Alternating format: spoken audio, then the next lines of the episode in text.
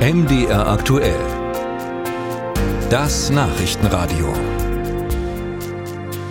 Dresden soll eine Stadt der kurzen Wege im Alltag sein, auch zum Einkaufen. Große Einkaufstempel mit großen Parkflächen sollen da keine Zukunft mehr haben, eigentlich. Gleichzeitig plant aber Globus einen neuen Standort mit 8000 Quadratmeter Verkaufsfläche. So etwas gibt es in Dresden bislang nicht. Doch der Stadtrat unterstützt das Projekt und hat im Juni den Weg freigemacht für das neue Einkaufszentrum in direkter Nachbarschaft zur Innenstadt. Dresdner Händler wehren sich nun gegen diese Ansiedlung, zumindest in dieser Größe, berichtet unser Sachsen-Korrespondent Robin Hartmann. Große Aufsteller begrüßen seit Monaten viele Dresdnerinnen und Dresdner bei ihrem Einkauf. Diese warnen vor einem neuen Globusmarkt, schreiben von Existenzangst und möglichen Ladenschließungen.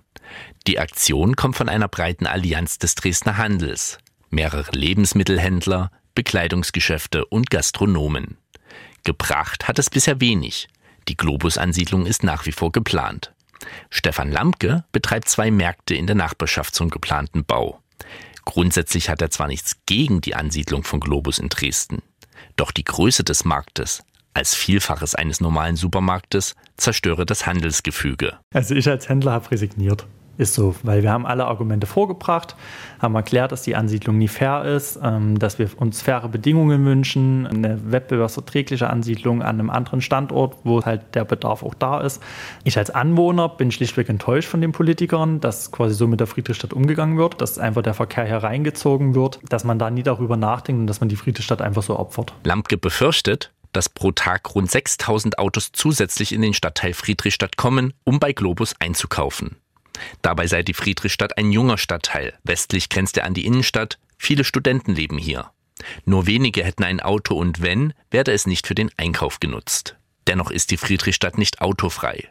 Durch sie verläuft der A4-Zubringer in die Innenstadt, ein Industriegebiet und der Güterbahnhof liegen ebenfalls in dem Stadtteil. Auch der Chef des Dresdner Handelsverbandes, David Tobias, warnt vor einer Globus-Ansiedlung. Diese Lage, die Flügelwegbrücke, die B6, Hamburger Bremer Straße ist jetzt schon verkehrlich ähm, stark belastet und äh, wir gehen auch davon aus, dass das die Frequenz in die Innenstadt an der Stelle abschneiden wird. Tobias ist überzeugt. Nicht nur die Friedrichstadt werde unter der Ansiedlung des Marktes leiden.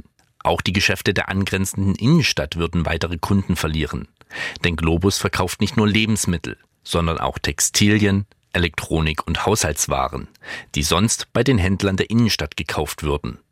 Während sich Globus selbst zur geplanten Ansiedlung nicht äußern wollte, teilte die Stadt Dresden MD aktuell schriftlich mit, dass die Auswirkungen auf die Handelsstruktur untersucht wurden. Die Analyse kommt zu dem Ergebnis, dass durch das Vorhaben bisher an anderen Standorten gebundene Umsätze künftig zum Teil auf das SB-Warenhaus am neuen Standort umverteilt werden. Diese Umsatzumverteilungen werden jedoch keine kritische Größenordnung erreichen, die Betriebsschließungen und in Folge Beeinträchtigungen der Versorgungsfunktion umliegender zentraler Versorgungsbereiche einschließlich der Innenstadt nach sich ziehen. Die Dresdner Händler schenken den Aussagen der Stadt hingegen wenig Glauben.